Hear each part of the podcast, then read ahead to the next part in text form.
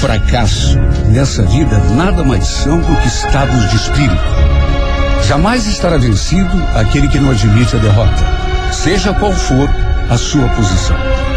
E algumas passagens da história nos ajudam a constatar que as aparências realmente nada valem diante da decisão do espírito. Certa feita, Alexandre o Grande foi tomar satisfações de um velho sábio que teimava em não se curvar à sua autoridade. Ao ser interpelado, o homem apenas se limitou a retrucar: Peço-lhe somente, imperador, que não me prive daquilo que não me pode dar. O mestre, ironicamente, referia-se ao sol, que Alexandre encobria naquele momento com seu corpo e sua arrogância. E Alexandre, mesmo sendo o grande, foi obrigado a virar as costas e ir-se embora aborrecido. Claro que tinha poderes até para decapitar o velho, se quisesse, mas ele sabia que de nada adiantaria. O espírito daquele homem, com toda certeza, não tombaria junto com sua cabeça. Em outra passagem, Napoleão recebeu quase simultaneamente duas notícias trágicas. Soldados seus tinham sucumbido ao inimigo do sul, enquanto outros haviam fracassado no norte. Ao que o imperador francês, com a maior serenidade, teria observado. Minha tropa da direita está derrotada, minha tropa da esquerda destroçada. Pois bem, darei ao centro a ordem para atacar. Dia 1 de abril, dia da mentira, mas o que direi a partir de agora não é mentira, podem acreditar. A pessoa que nasce no dia 1 de abril costuma ser corajosa e tem espírito aventureiro. Tem caráter extremamente independente, só faz o que gosta e não tolera oposição a seus planos. Dificilmente se adapta a trabalhar sob as ordens de alguém. E mesmo quando isso acontece, precisa ter pelo menos uma certa autonomia para desenvolver todo o seu potencial. Tem ideias próprias e raramente se deixa influenciar por alguém. É do tipo que sempre confia em si, em qualquer situação, jamais se dando por vencida numa disputa ou discussão. Costuma dizer o que pensa, com extrema sinceridade, causando, às vezes, constrangimento por sua excessiva franqueza. No amor, tem todas as armas de conquista, mas seu temperamento forte frequentemente tumultua e prejudica seus relacionamentos amorosos. Também nasceram no dia 1 de abril no mundo dos famosos, o cantor de reggae jamaicano Jimmy Cliff, a cantora escocesa Susan Doyle e as apresentadoras Ana Maria Braga e Astrid Fontinelli. Para você que completa hoje mais um dia de vida, parabéns, feliz aniversário e tudo de bom.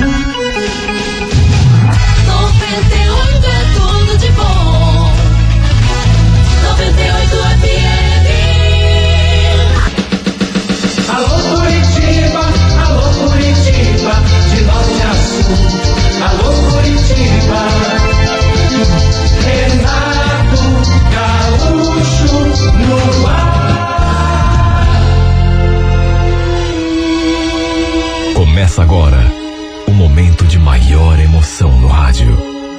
98 FM apresenta A Música da Minha Vida com Renato Gaúcho. Quando eu estou aqui, eu vivo esse momento lindo.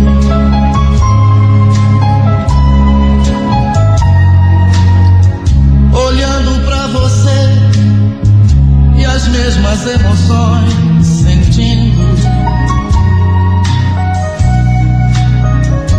sabia que aquilo podia acontecer a qualquer momento. Encontrar meu ex-namorado caminhando de mãos dadas com o seu novo amor ali na rua perto de casa, já que a gente morava tão perto. Ou quem sabe, vê-los namorando no portão, como tantas vezes a gente tinha feito no passado. E tanto sabia que mudei alguns hábitos da minha vida. Deixei, por exemplo, de passar diante da sua casa, apesar de ser meu caminho até o ponto do ônibus, e passei a dar a volta pela rua de trás. Tudo para não ver os dois juntos. Tudo para não sofrer mais do que já estava sofrendo. Apesar de saber, repito, que era só uma questão de tempo. A verdade é que, embora já fizesse mais de dois meses que estávamos separados, eu ainda não tinha me recuperado do baque. Ainda doía, e só Deus sabe o quanto doía. Saber que ele tinha me deixado por causa de outra. Eu acho que isso foi o que mais doeu. Porque ele jogou na minha cara que só estava terminando o nosso namoro porque estava apaixonado por outra. Olha, doeu demais, retalhou meu coração. Eu, de certa forma, conhecia a menina com quem ele estava. Não conhecia pessoalmente, mas já tinha visto a sua foto. Aliás, a foto dos dois juntos, no perfil dele, numa rede social. Até porque foi desse modo, através da internet, que eu passei a acompanhar a sua vida. Todas as noites, antes de dormir, virou um vício. Mesmo sabendo que isso me fazia mais mal do que bem, eu sentava na frente do computador e ficava ali conferindo o perfil dele, as coisas que ele postava, as fotografias. Eu lembro a primeira vez que vi que ele tinha trocado o seu status. Em vez de namorando comigo, agora estava namorando a outra. Meu Deus, aquilo me calou tão fundo. Aquilo me doeu tanto por dentro. Principalmente porque depois eu também vi uma foto dos dois juntos tirada num barzinho. Embaixo escrito: Noite perfeita com o meu amor. Olha, aquela frase me destruiu por dentro. Não que eu não soubesse que os dois estavam juntos, mas ler aquilo e ver a fotografia dos dois namorando como dois apaixonados. Aquilo me destruiu. Até porque, puxa vida, fazia só dois dias que tínhamos terminado. Dois dias. Não mais do que isso. Olha, fiquei até me perguntando se já não estava rolando alguma coisa entre eles antes mesmo da gente terminar. Era uma morena clara, de olhinho puxado. Talvez até descendente de japoneses. Não dá para negar que era bonita. Tinha lá os seus encantos. Mas só eu sei como odiei aquela menina, mesmo sem conhecê-la. Só de olhar a sua foto, pelo simples fato de ter roubado meu homem. E se só de ver as fotos que ele postava, a minha vontade já era de morrer? Imagine então como me senti quando vi os dois juntos na rua.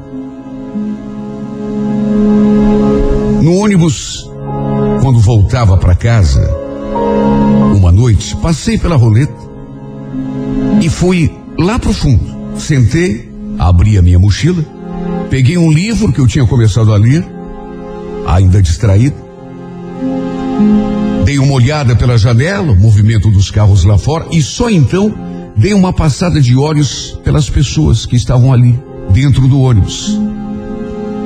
E foi então que me deparei com aquela cena. Os dois sentados e bem diante de mim, naqueles bancos virados assim para trás.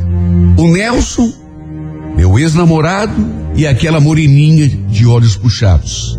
Eu a reconheci na mesma hora, das fotos que eu tinha visto na internet. Era ela, não havia dúvida. Era ela, a intrusa. Gelei. Devo ter ficado até pálida, principalmente porque eles também estavam olhando para mim, os dois.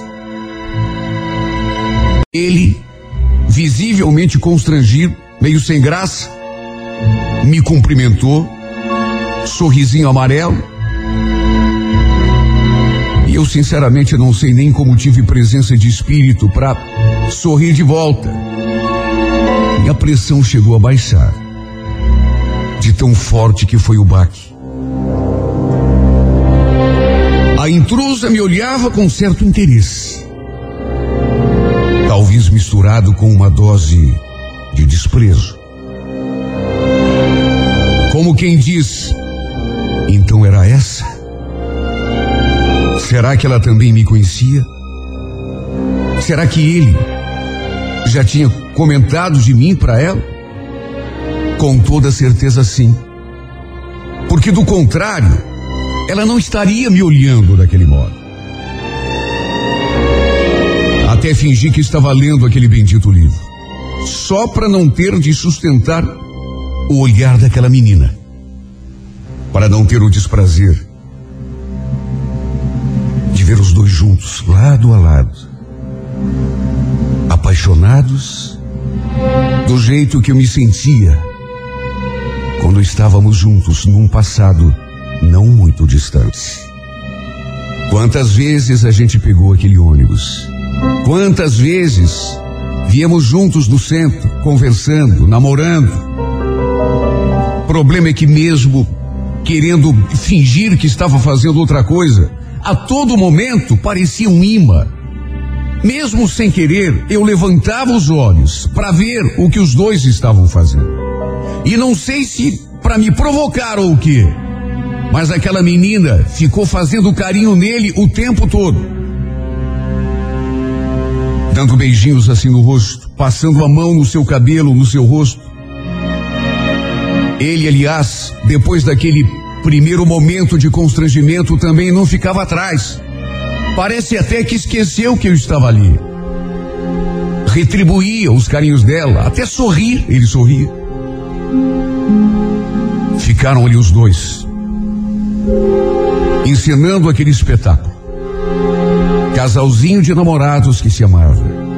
E eu, a abandonada, sofrendo e quase chorando. Diante da cena que me destruía por dentro.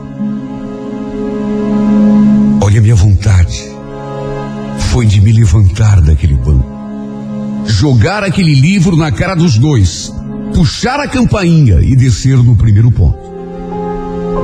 Tudo para não ver os dois juntos. Quando chegamos, fui a primeira a descer. E caminhei o mais rápido que pude, sem olhar para trás. E chegando em casa, tudo o que fiz foi chorar. Chorei, chorei, de tão revoltada, de tão triste que estava. Cheguei a praguejar contra a vida e até contra Deus. Depois, como já era vício, fui correndo para o computador e fiquei lá olhando as nossas fotos juntos. Nós dois. O nosso tempo de namoro. Tempos depois, encontrei minha ex-cunhada no ponto, a irmã dele. Depois do fim do nosso namoro, era a primeira vez que a gente se via. No meio da conversa, comentei com ela que tinha visto o Nelson com sua nova namorada alguns dias atrás. E depois, naturalmente, disfarçadamente, comecei a fazer perguntas. Perguntei, por exemplo, se ela sabia onde os dois tinham se conhecido. E foi então que ela me revelou uma coisa que eu não sabia. Nelson já tinha namorado a Priscila, mais ou menos uns quatro, cinco anos atrás. Até onde eu sei, eles se reencontraram por acaso no centro e, bom, o resto você sabe, né? Quer dizer que os dois já tinham já tinham sido namorados então? Senti uma fisgada no coração quando ela falou aquilo. Eu lembrava que uma vez a mãe dele tinha me falado de uma tal Priscila, ex-namorada do Nelson. Lembro, inclusive, que ela até comentou comigo. Olha, você é a primeira menina que o Nelson traz aqui em casa depois da Priscila, sabia? Ele ficou um tempão sem namorar ninguém. Priscila? Mas eh, quem é essa Priscila? Ah, uma namorada que ele teve. Gostava muito dela. Coitado, ficou até doente quando terminaram o namoro. Depois daquela revelação da minha ex-cunhada, de que a menina com quem ele estava era a mesma que tinha sido sua namorada muito tempo atrás. E de lembrar daquela conversa que tive com a minha ex-sogra. Aquilo me doeu mais ainda. Sim, porque eu lembro perfeitamente que a dona Fátima tinha dito que ele tinha ficado até doente quando os dois terminaram.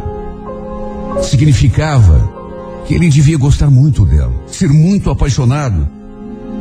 Porque vamos convir, para uma pessoa adoecer com o fim de um namoro, é porque deve estar muito apaixonado.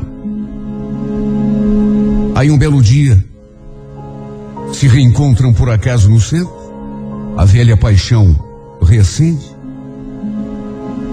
e eles decidem reatar. Mesmo ele estando namorando comigo. Foi inevitável me perguntar se um dia o Nelson tinha gostado de mim de fato. Sim, porque pelo jeito, ele nunca tinha esquecido a tal da Priscila. Porque, meu Deus, bastou reencontrá-la para ele me botar para escanteio e voltar para os braços dela. Não foi coisa de um mês, dois meses, um ano, nem uma semana. Dois dias bastaram. Eu fiquei tão mal que quase chorei ali na frente da minha ex-cunhada. Ela percebeu que eu não estava legal e tratou de mudar de assunto. Até porque sabia o quanto eu era apaixonada por ele. Só Deus sabe como é difícil a gente amar uma pessoa mais do que tudo na vida e saber que não significa nada para ela. Dá vontade até de morrer. O fato é que, apesar da saudade, da falta que ele me fazia,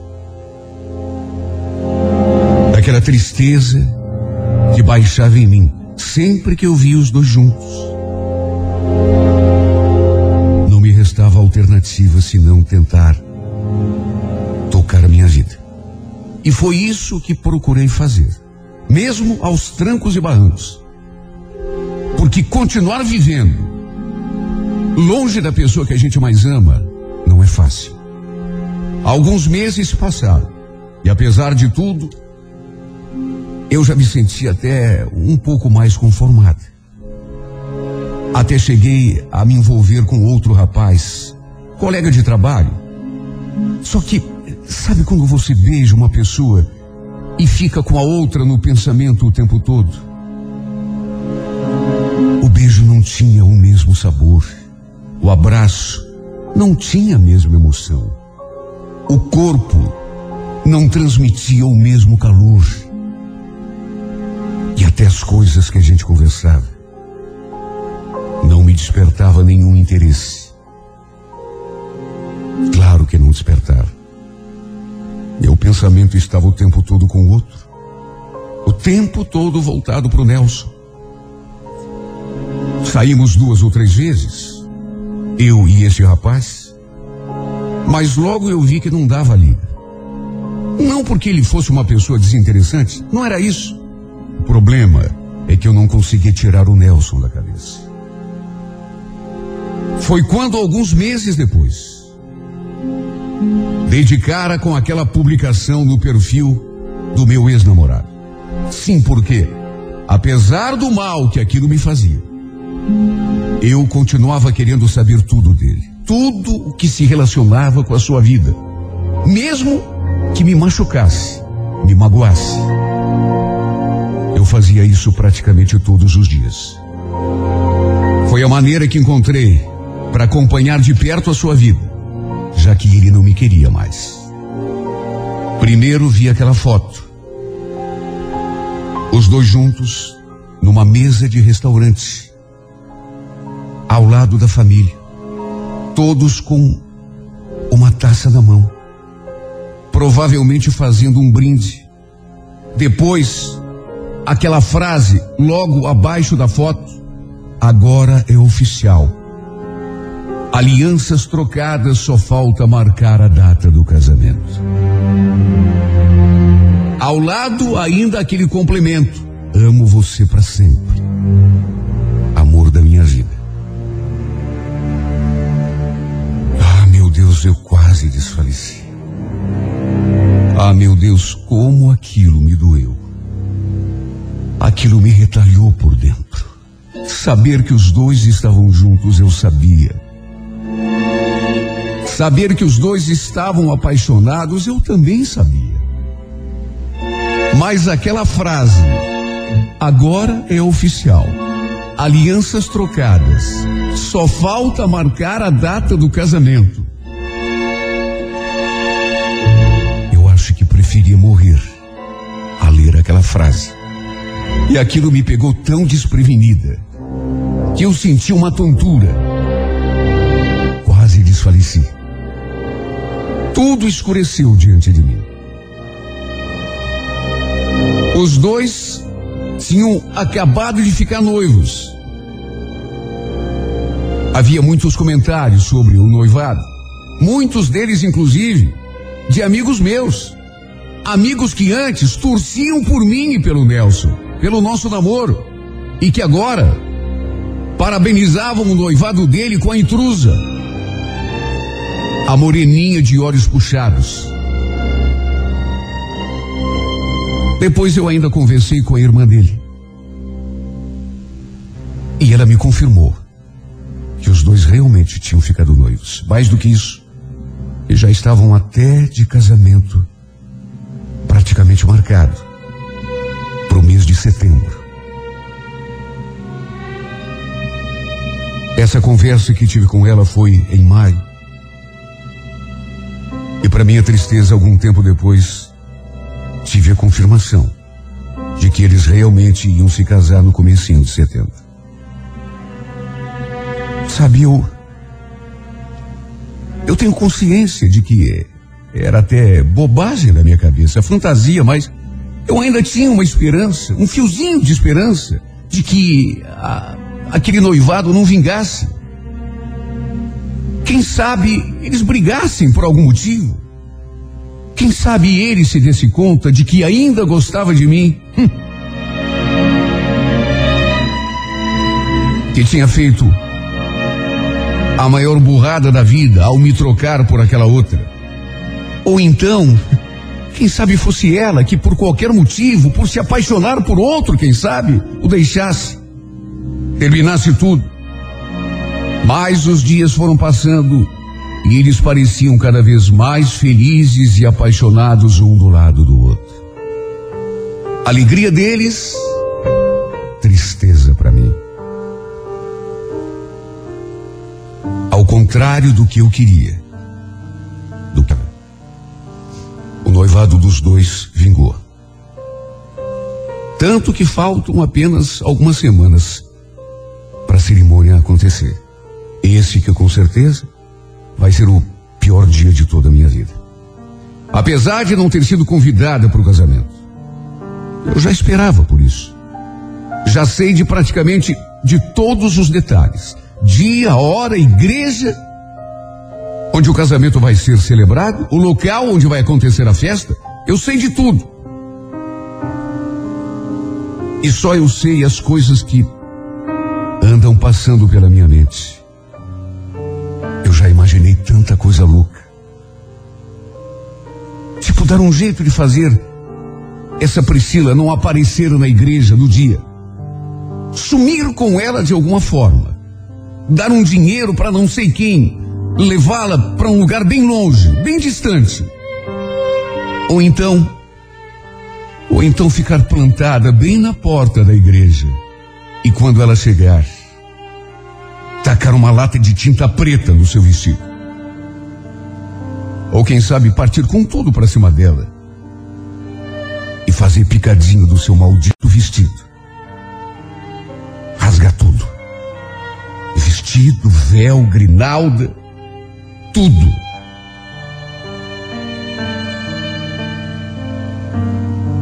Era para eu estar vivendo esse momento, não ela. Era para eu estar no seu lugar, casando com ele.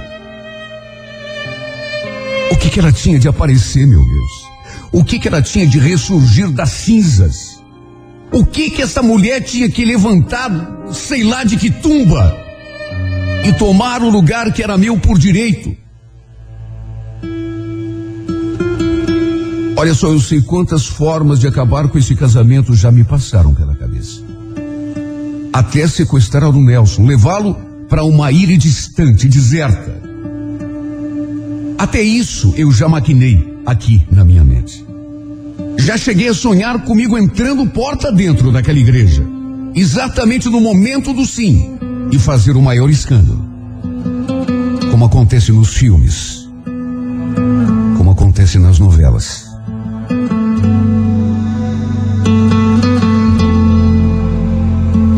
Só Deus sabe como esse maldito casamento está mexendo com a minha cabeça. Está, na verdade, acabando comigo, porque eu não consigo pensar em mais nada. E também não consigo me conformar, porque não é justo. Era para eu estar no lugar dela. Na verdade, desde que o Nelson terminou tudo comigo por causa daquela maldita, que a minha vida nunca mais foi a mesma. Eu juro que não queria atrapalhar a vida dele. Tanto que me mantive à margem de tudo. Nunca o procurei, nunca o importunei, nunca fui bater a sua porta para fazer cena, para chorar aos seus pés e pedir mais uma chance, nunca. Só que agora é diferente. Só de imaginar que daqui a algumas semanas eu vou perdê-lo para sempre. Que eles vão se tornar marido e mulher. Eu ando pensando em tanta sandice, meu Deus, tanta bobagem. Não penso em outra coisa a não ser acabar com esse casamento. Não sei como, mas esse casamento não pode acontecer. Ela não vai fazê-lo feliz. Eu tenho certeza que não. Não do jeito que eu faria. Ah, Nelson. Será que você não percebe o erro que está cometendo? Será que você não se dá conta de que vai estar fazendo uma burrada da sua vida, se casando com essa mulher? Pense. Vocês já tinham sido namorados no passado e por alguma razão que eu não sei não quero saber, não deu certo. Não quero jogar praga. Não quero te amaldiçoar, mas meu Deus, se não deu certo uma vez, é sinal de que também não vai dar certo. A tua mãe mesmo disse que você chegou a ficar até doente quando terminaram o namoro, a primeira vez. É isso que você quer de novo? Se ela realmente te amasse de verdade, será que ela te faria sofrer do jeito que fez? A ponto de você adoecer, ficar numa cama? Pense. Quem faz uma vez faz duas, três. Não sei o que ela fez no passado. Mas com certeza, para você ficar no estado em que ficou, coisa boa é que não foi.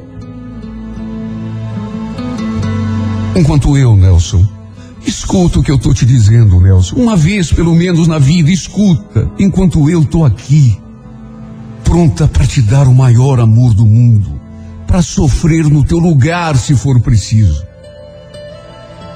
Eu jamais te faria chorar. Nunca. Muito menos ficar doente. Pelo contrário, daria metade dos anos que me restam. Se isso te fizesse feliz, te daria até minha vida, minha alma. Sabe por quê? Porque eu te amo. Te amo mais do que tudo. Porque você é meu tudo, Nelson. Porque você é minha vida. Porque por tua causa sou capaz de fazer qualquer coisa. Até morrer se preciso for. E ela, Nelson, o que seria capaz de fazer por tua causa? Ela só te fez sofrer. Abre os olhos, Nelson. Escuta. Percebe que quem te ama de verdade sou eu. Quem te ama de verdade com todas as forças do seu coração sou eu. Será que você não se dá conta? Sou eu.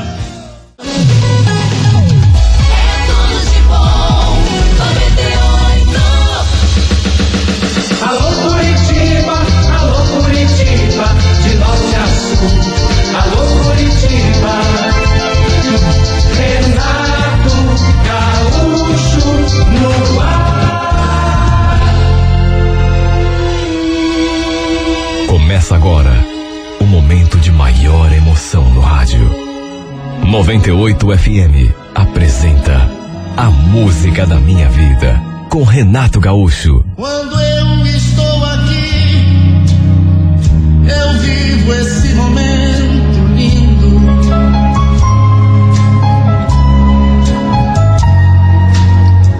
Olhando pra você e as mesmas emoções sentindo. Era o dia mais memorável da minha vida. O mais importante, sem dúvida, o dia do meu casamento com a Patrícia. Meu Deus, como eu tinha esperado por aquele momento. E agora parecia ter mentira, estava ali, diante do altar, naquela igreja lotada, só esperando pelo momento de ouvir os primeiros acordes da marcha nupcial. Repito, parecia mentira. Eu ficava olhando para os convidados, todo mundo ansioso. Aí escutava aquele burburinho vindo de todas as partes, pessoal comentando, cochichando, naquela expectativa. Depois olhava a decoração, as flores, o tapete vermelho no corredor. Por dentro eu estava me desmanchando de tanta emoção. Apesar do nervosismo, apesar da ansiedade, era impossível conter aquele sorriso, disfarçar a minha felicidade. Aí depois eu, eu me virava para os padrinhos, todos ali à minha volta, olhava nos olhos de cada um, depois olhava o relógio. Deus do céu, parecia que o tempo não passava. Eu não via a hora de dizer sim de uma vez por todas, diante do padre. A cerimônia estava marcada para as cinco da tarde. De repente, eu ali nervoso, olhando para todos os lados, um dos padrinhos se aproximou.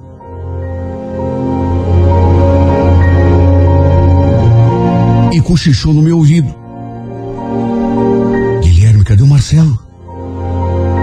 O Marcelo era um dos meus padrinhos. Dei uma passada de olhos ali à minha volta e realmente não ouvi. Aliás, foi só naquele momento que eu dei pela falta dele.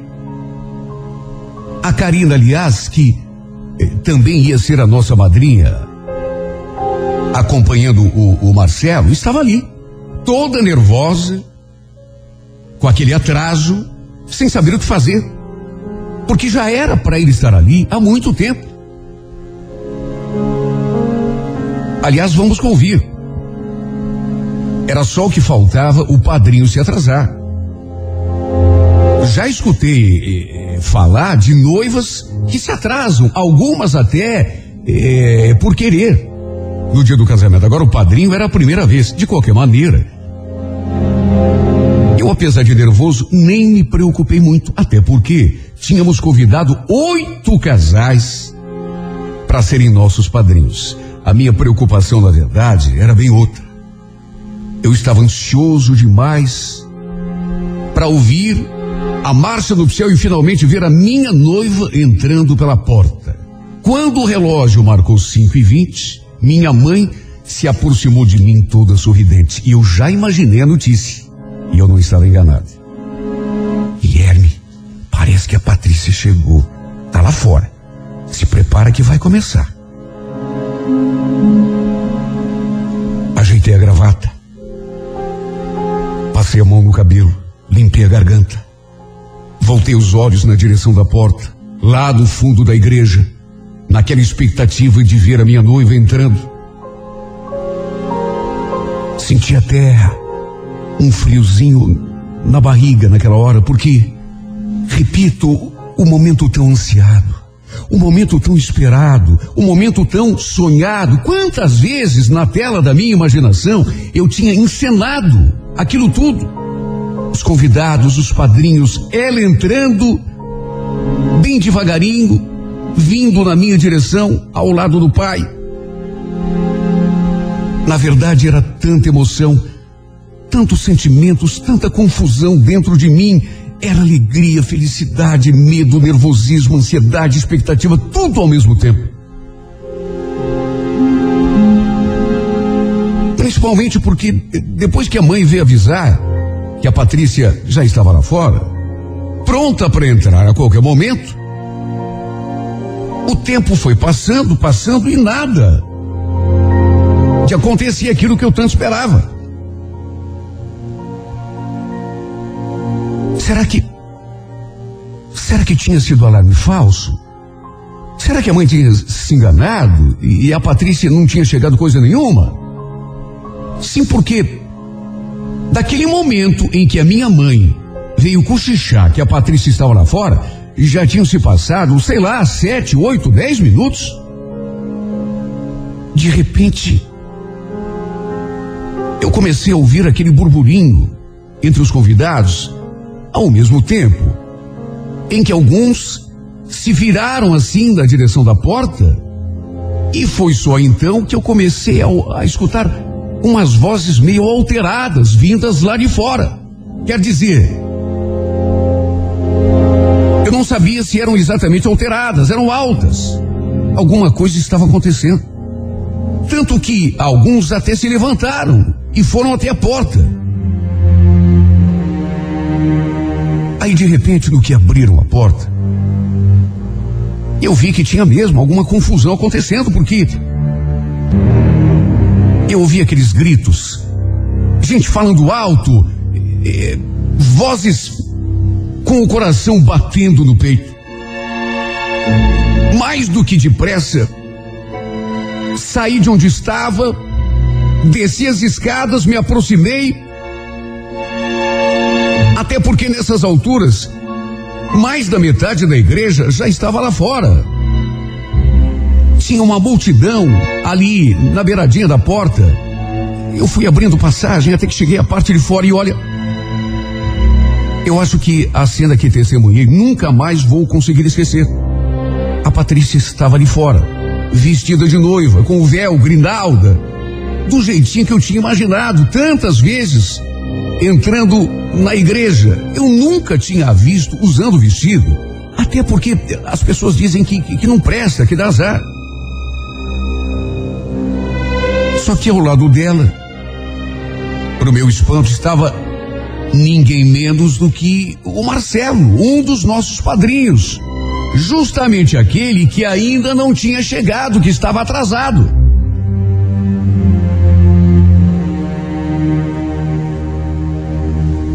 O pior é que deu para notar que ele estava embriagado.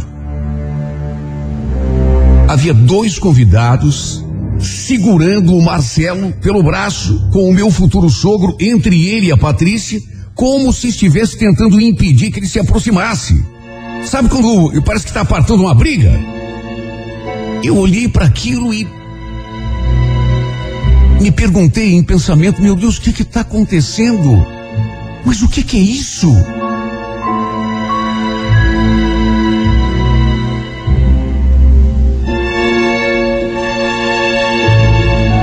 Além de bêbado, deu para perceber que o Marcelo estava alterado demais, fora de si. O que me deixou mais espantado, além daquela cena que por si só já era deprimente o suficiente, foi o fato de que Enquanto seguravam, ele se debatia e chorava. E mais do que isso, repetia palavras que eu, olha, custei assimilar porque. Não casa, Patrícia. Pelo amor de Deus, Patrícia, não casa por tudo que é mais sagrado. Você vai estragar a tua vida. Não casa. Olha, eu escutei aquilo e gelei. Eu gelei. Meu Deus, o, o dia do meu casamento. Eu esperando pela minha noiva dentro da igreja, quando ouço aquela bagunça lá fora, tá ela vestida de noiva. Só que a seu lado tá um dos meus padrinhos, um dos nossos padrinhos que já devia estar ali há muito tempo, bêbado e pedindo que a minha noiva não se casasse comigo.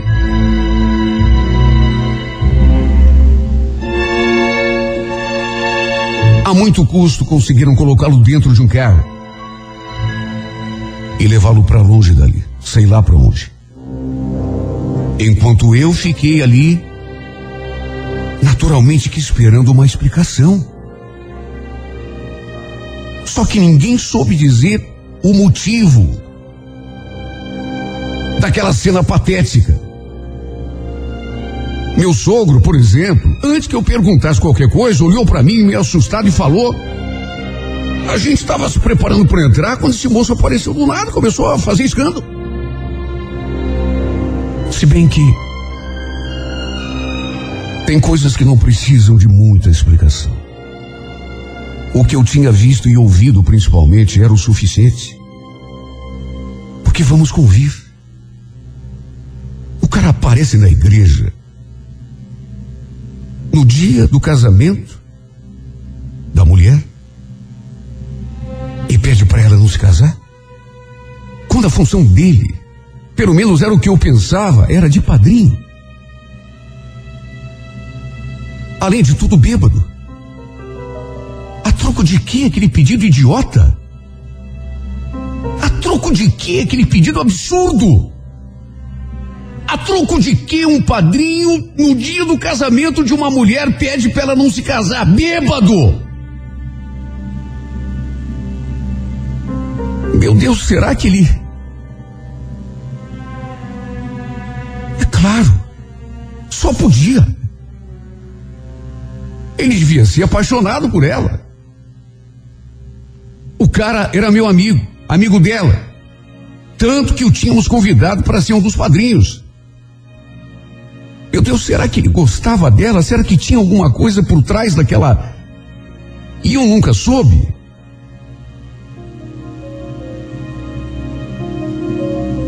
Será que ela, Patrícia? Aquela que eu estava prestes a tomar pela mão e tornar minha esposa, sabia de alguma coisa e nunca me contou nada? É claro que sabia. Evidente que sabia. Fiquei ali parado, olhando para o rosto dela, esperando que ela me dissesse qualquer coisa. Uma palavra, uma.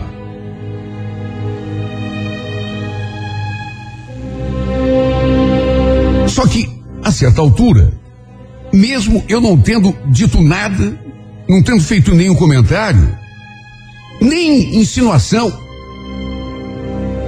ela me olhou visivelmente irritada e falou que foi, Guilherme.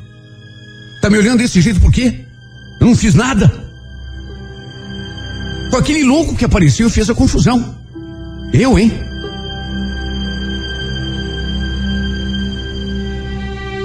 Olha, foi a situação mais vexatória que se poderia imaginar. Eu fiquei sem saber o que pensar. E eu me senti tão esquisito. Quando depois de tudo voltei lá para dentro daquela igreja para começar. Até porque depois disso, claro, muita gente começou a cochichar, a comentar a cena absurda e patética que tinha acontecido. Todo mundo devia estar se perguntando o que significava aquilo afinal. Ou quem sabe até nem se perguntando, já afirmando coisas. Sim, porque se eu, sem explicação nenhuma, já tinha chegado às minhas conclusões, evidentemente que todo mundo já imaginava o que significava aquilo.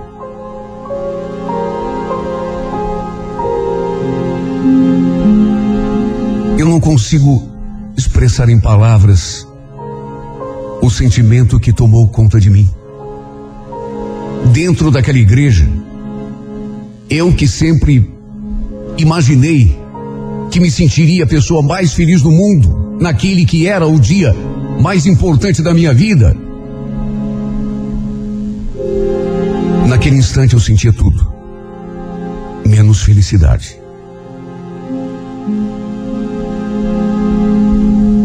Cena e as palavras que ouvi da boca daquele cara não me saíram do pensamento durante o tempo todo. E acredito, tenho certeza, que não saíram da cabeça de ninguém ali. Até a marcha nupcial.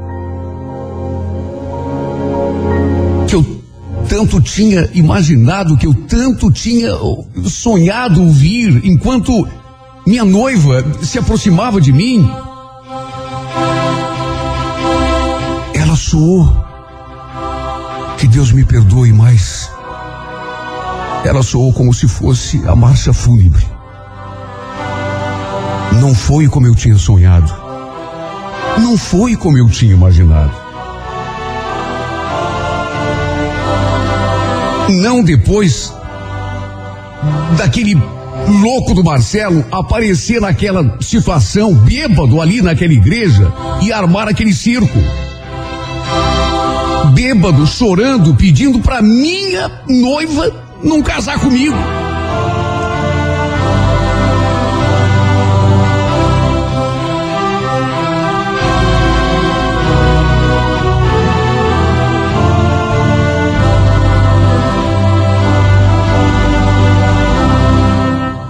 Foi um casamento que Deus me perdoe com clima de velório.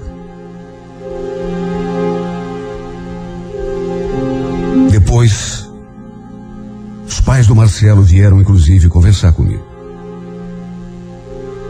Mas não sabiam explicar a atitude do filho. Se desculparam um monte, mas explicação para aquela cena ridícula nem eles têm. Se bem que é como eu já falei. Tem certas circunstâncias em que a gente não precisa de explicação. A cena fala por si. É claro que ele só podia ser apaixonado por ela. Meu Deus, o que mais eu podia pensar? Encheu a cara, aí apareceu ali para tentar impedir de se casar comigo. Não dizem que quando está sob o efeito do álcool, às vezes a pessoa consegue dizer coisas que de cara limpa não consegue?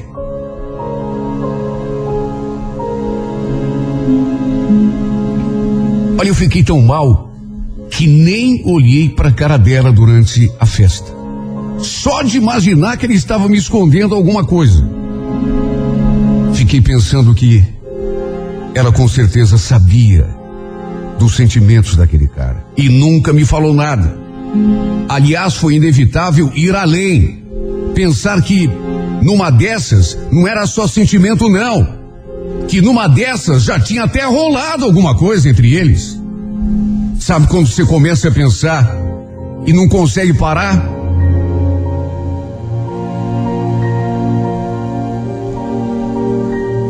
Eu não queria cobrar nada, nem insinuar, nem afirmar que ela tinha feito coisa errada, só que no que chegamos em casa,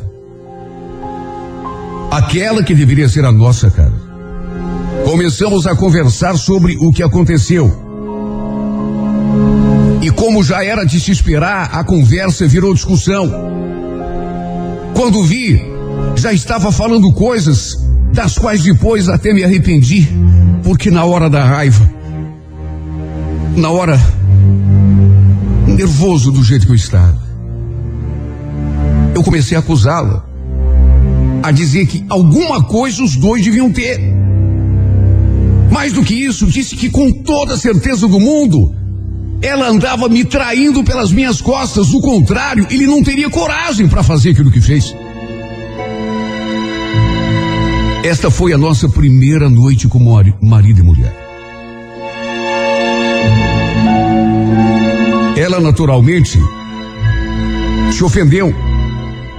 E quando eu cheguei ao ponto de acusá-la abertamente, ela tentou se defender. Mais do que isso, me ameaçou. Meça suas palavras. Meça suas palavras para depois não se arrepender, Guilherme. Se você não parar de me acusar, eu junto a minha trouxa e vou embora para casa da minha mãe agora mesmo.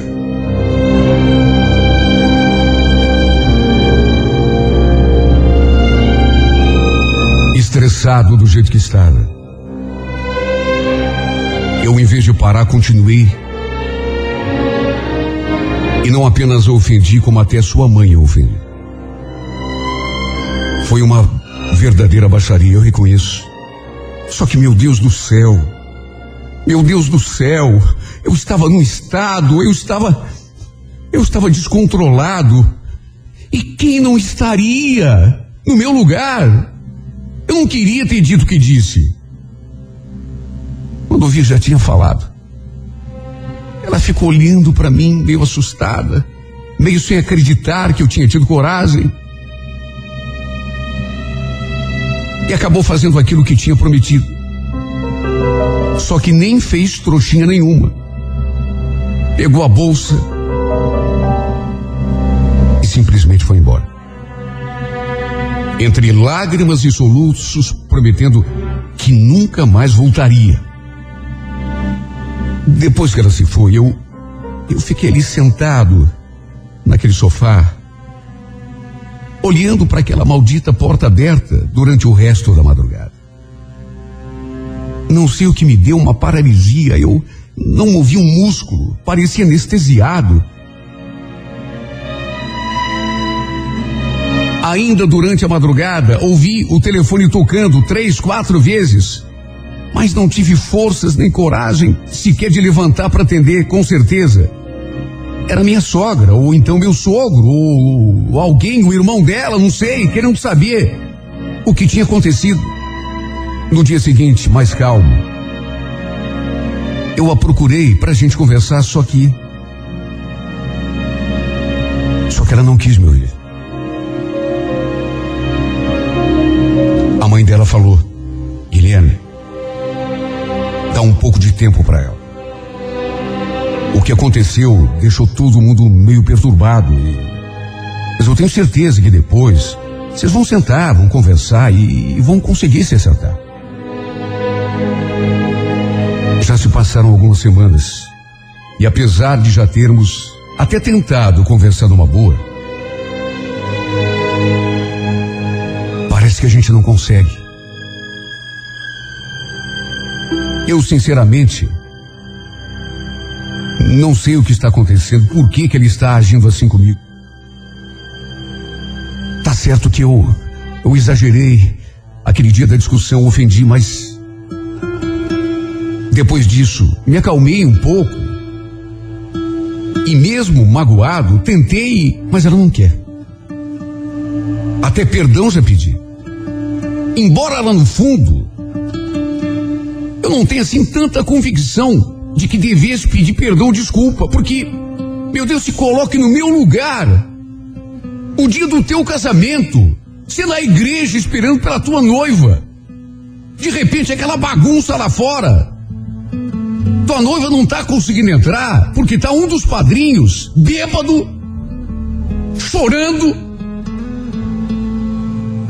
praticamente de joelhos, pedindo para ela não se casar.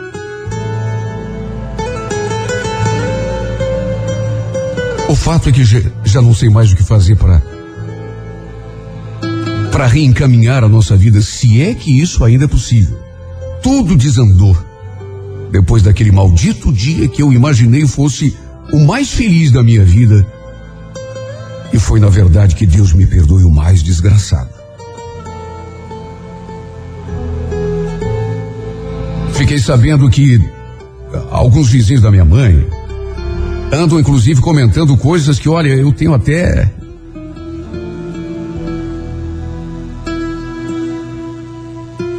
Sabe, além de tudo, ainda Ainda tem isso, é, é você caminhar pela rua e sentir que as pessoas ficam, ficam te olhando, ficam observando e com toda certeza comentando, algumas até rindo, quem sabe.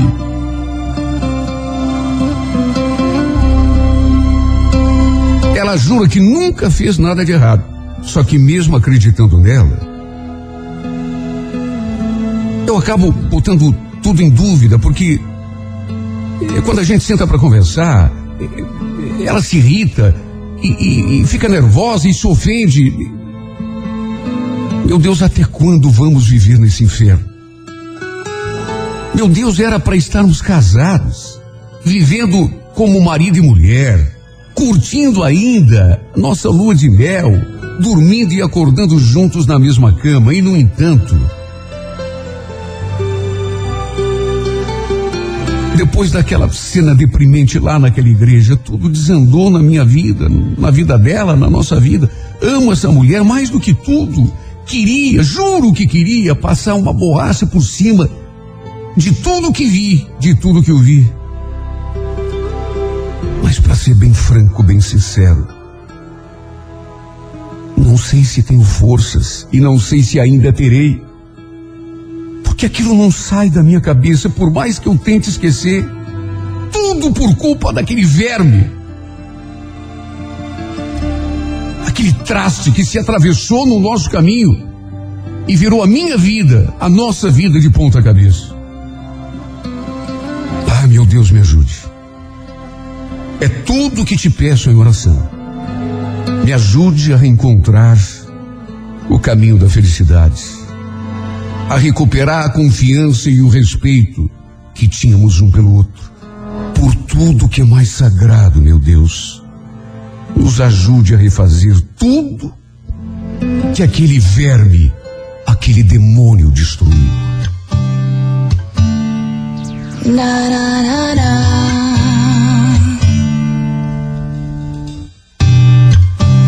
The smell of your skin lingers on me now. You're probably on your flight back to your hometown. I need some shelter of my own protection, baby. Be with myself in center,